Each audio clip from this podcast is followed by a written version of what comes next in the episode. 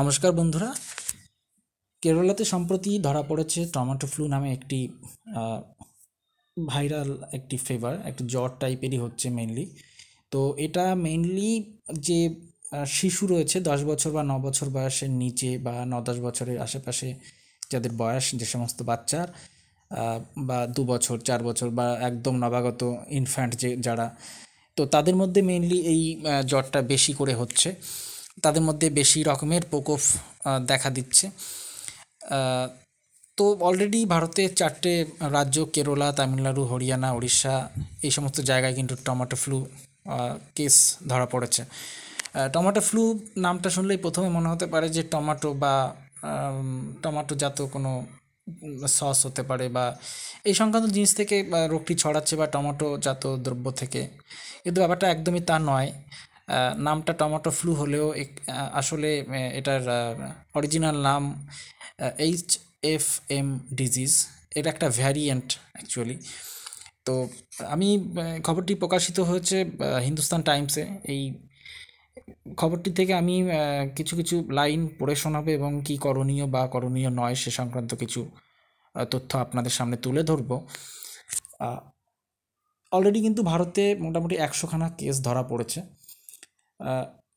কেন্দ্রর মতে এখানে বলছে according to the centre's advisory the disease which seems to be a variant of HDA H M FD occurs mainly in children under ten years of age but in it can occur in adults too বলছে, দশ বছরের নিচেই mainly হচ্ছে কিন্তু দশ বছরের ওপরে যাদের বয়স তাদের যে একদমই হবে না, সেটা কিন্তু বলা যাচ্ছে না। তো the advisory added that children must be educated uh, about the signs and symptoms and side effects of তো কেন্দ্রের যে সেন্ট্রাল হেলথ অথরিটি থেকে কিন্তু অ্যাডভাইজারি জারি করা হয়েছে সেখানে বলা হচ্ছে যে এই টমেটো ফ্লু হলে অ্যাকচুয়ালি কী ধরনের সমস্যা হয় কী ধরনের সমস্যা হতে পারে এটা বাবা মাদের সতর্ক থাকতে হবে বাচ্চাদের পাশাপাশি বাচ্চারা কতটাই বা সতর্ক থাকবে। তো এটাতে মেনলি জ্বর আসতে পারে ক্লান্তি একটা বোধ আসতে পারে স্কিনের পর র্যাশ উঠতে পারে।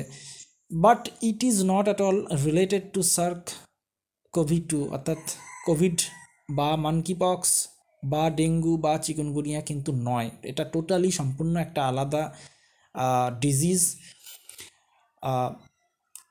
তো এটি কিন্তু কেরালার পাশাপাশি অনেক রাজ্যে ছড়িয়ে পড়ছে, তাই থেকে সতর্ক থাকতে হবে। এর পাশাপাশি আর একটা জায়গা বলা হচ্ছে infant and young children are also prone to this infection through the use of nappies touching unclear surface as well as putting things directly into the mouth অর্থাৎ যে সমস্ত বাচ্চাদের যে তোয়ালে, কাপড় চোপড় ব্যবহার করা হচ্ছে বাচ্চাদের ধরার জন্য, সেই সমস্ত জিনিস থেকে এটি ছড়াতে পারে।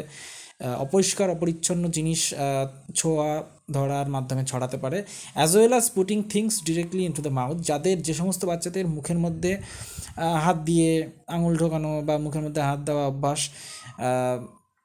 সেই সংক্রা সেই বাচ্চাগুলো কিন্তু এই রোগে বেশি আক্রান্ত হতে পারে।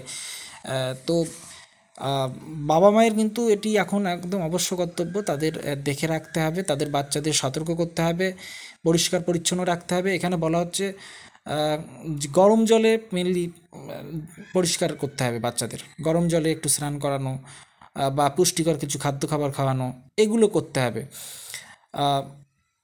তো এখানে আরেকটা জায়গায় বলা হচ্ছে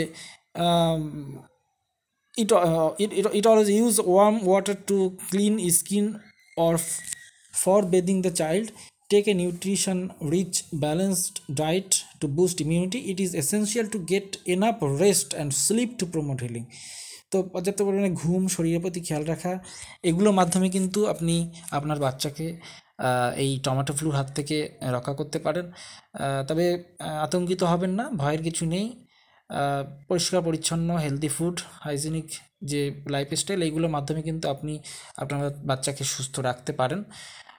তো সতর্ক হন, আপনার বাচ্চাকে সুস্থ রাখুন। অন্যর বাচ্চাকে সুস্থ থাকতে সহায়তা করুন। মেসেজটি সবাইকে ফরওয়ার্ড করার মাধ্যমে। ধন্যবাদ।